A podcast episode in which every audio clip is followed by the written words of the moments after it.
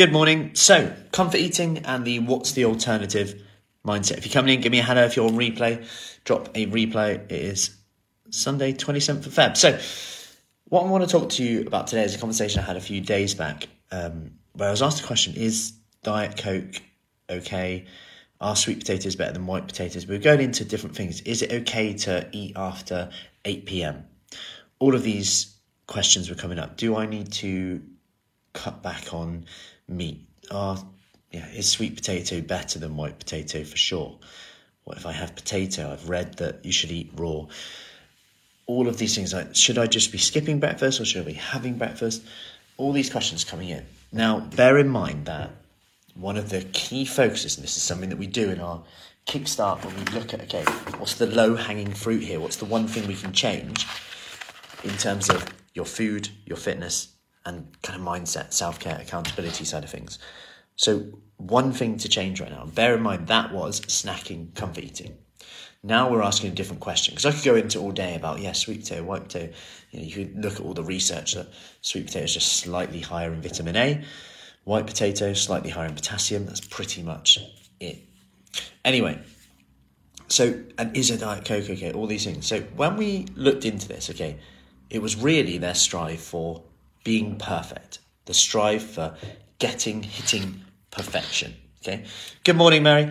So the strive for perfection was really the issue here.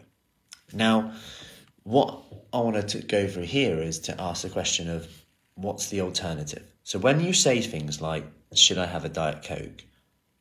What's the alternative? What would you have instead if you didn't have one? Because if a Diet Coke, if sugar-free jelly, like I talked about the other week, like coming back, and having a big pot of sugar-free jelly, which I can chuck some blueberries in, um, et cetera, fruit in there, and knowing that, you know, that's that's something there. And if and if what's the alternative to that? If I just kind of wanted something, well, it's like, you know, fifty-odd calories. What's the alternative to that?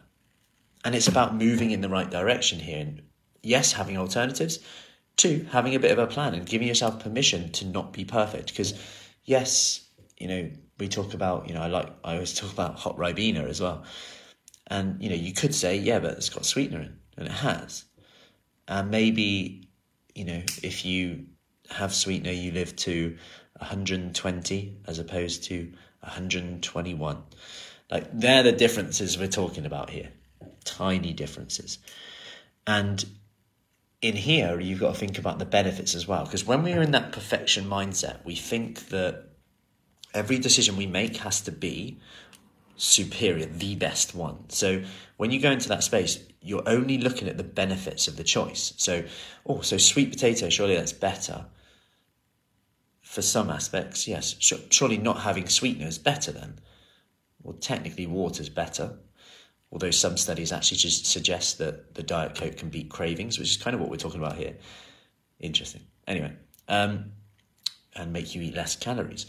That's my point here. We never look at the benefits of what it actually brings. So what does that second rated choice or third choice, third best choice actually do for you? Well, when I do the third best choice, like, I don't know, let's say I don't really, I don't drink Diet Coke, but I do have those sparkling flavoured waters. I love them.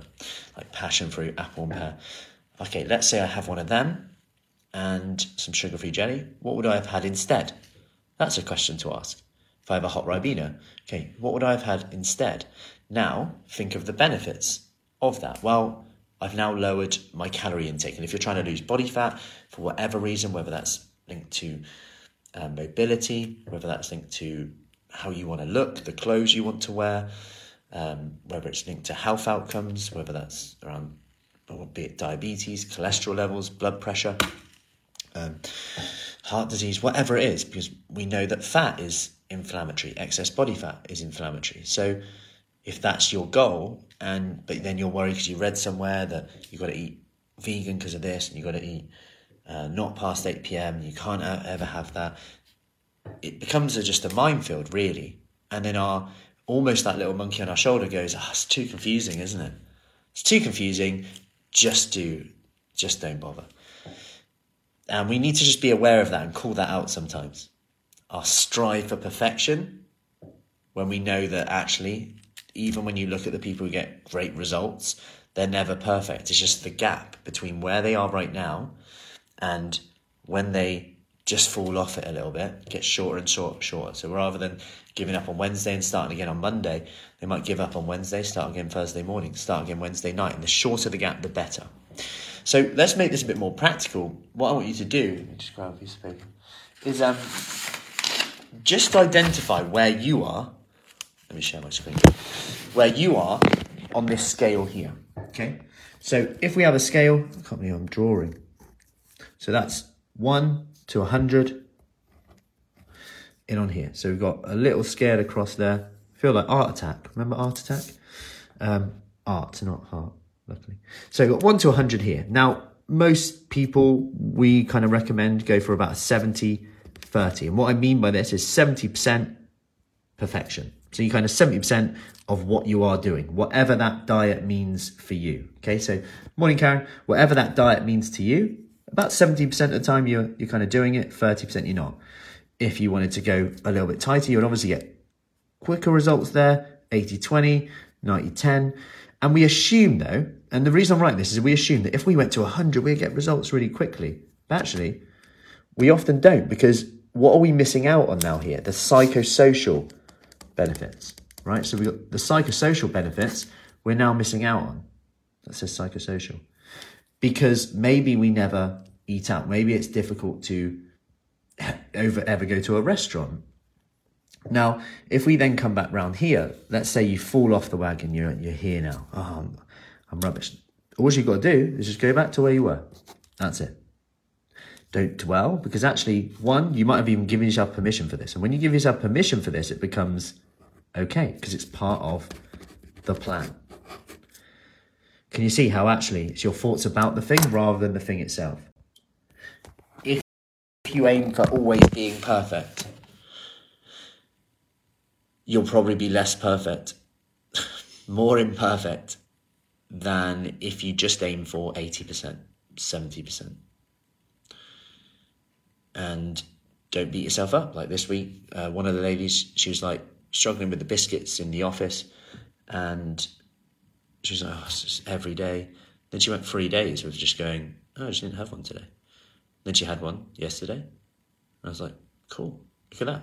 There's there's not enough not enough to be said about winning that. Like, that's three more days than you would have normally. Over time, if you just commit to that, that is significant in terms of results. Massively significant. So, I hope that helps. Any questions, let me know. If you want more information about our Kickstart that starts in March, send over a message and I'll get you the details. Take care. Speak soon.